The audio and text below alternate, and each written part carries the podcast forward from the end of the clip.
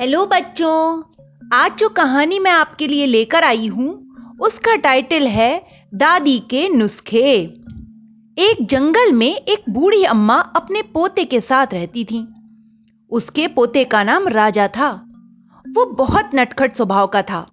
अम्मा बहुत समझदार थी।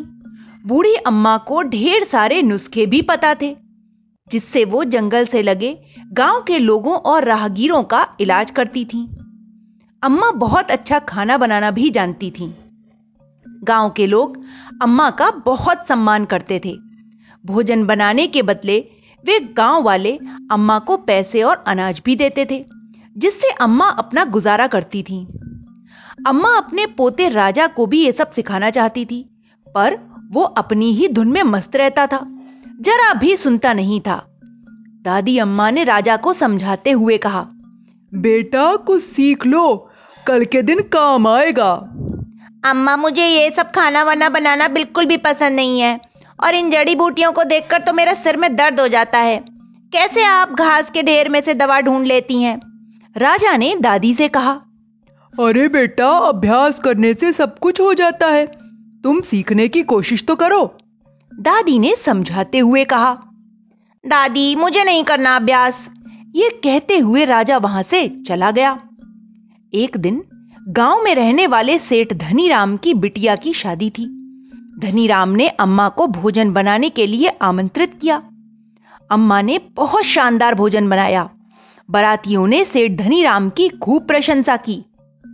धनीराम ने प्रसन्न होकर बूढ़ी अम्मा को ढेर सारा अनाज और एक सोने की अंगूठी उपहार में दी। गाँव में चारों तरफ़ ये बात फैल गई। गाँव में दो चोर भी रहते थे। जब दोनों को यह बात पता चली तो उन्होंने बूढ़ी अम्मा के घर चोरी करने की योजना बना ली। वो दोनों रात को बूढ़ी अम्मा के घर चोरी करने पहुँच गए। राजा सोने की कोशिश कर रहा था, पर उसे नींद नहीं आ रही थी। वो दादी से कहानी सुनाने की जिद कर रहा था। अचानक अम्मा को दरवाजे पर किसी के होने का एहसास हुआ। अब वो ज़ोर ज़ोर से राजा से कहने लगी बेटा आज मैंने जादुई लड्डू बनाए हैं जिनको खाते ही आदमी के अंदर शेर सी ताकत आ जाती है। लेकिन यह बात तुम किसी को बताना मत। चोरों के कानों तक वो बात अब तक पहुँच चुकी थी। उन्होंने सबसे पहले वही जादुई लड्डू खाने की बात सोची। दरवाज़ा तोड़कर वे अंदर पहुँच गए। अम्मा और राजा उन दोनों को देखकर बहुत डर गए। चोरों ने कहा अरे ओ बुढ़िया सुना है तुम्हारे पास जादुई लड्डू हैं? कहाँ है वो लड्डू? हमें दो, नहीं तो हम तुम दोनों को मार डालेंगे। नहीं नहीं, हमको मत मारना। मैंने वो लड्डू अलमारी में रखे हैं। अम्मा ने कहा, चोरों ने अलमारी खोली और लड्डू खा लिए। लड्डू खाते ही दोनों बेहोश होकर गिर पड़े।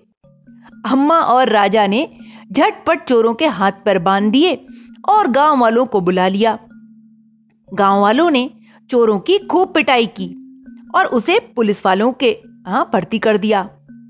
अगले दिन राजा ने दादी से पूछा, दादी, उन लड्डुओं में ऐसा क्या था जिससे वो बेहोश हो गए? और और तुमने वो कब बना लिए थे? मुझे पता था बेटा, हम जंगल में रहते हैं। कभी न कभी चोरों को इस बात का पता लगना ही था कि हमारे पास सोने की अंगूठी है। इसीलिए मैंने वो लड्डू पहले ही तैयार कर अलमारी में रख दिए थे। उनमें जंगली जड़ी बूटी मिलाई हुई थी, जिसे खाते ही आदमी बेहोश हो जाता है। दादी ने मुस्कुराते हुए पूरी बात राजा को बता दी। यह सुनकर राजा बोला, दादी, अब से मैं ये सारे नुस्खे आपसे सीखूँगा। ये तो बहुत काम की चीज़ है। दादी मुस्कुराई और राजा को गले से लगा लिया। दादी जानती थी कि यदि राजा के मन में आज इन नुस्खों को सीखने की बात उजागर हुई है तो उसके पीछे कारण वो चोर ही हैं। दादी मुस्कुरा रही थी और राजा के मन में अब प्रगाढ़ इच्छा पनप चुकी थी कि उसे दादी से ये सारे नुस्खे सीख कर फिर उन्हें भी आजमाना है। तो बच्चों, इस कहानी से जो सीख हमें मिलती है वो ये है कि हमें भी अपने बड़ों की हर बात को मानना चाहिए और जो वो हमें सिखाते हैं, उनसे वो शिक्षा लेकर उसे आत्मसात करना चाहिए। Okay bye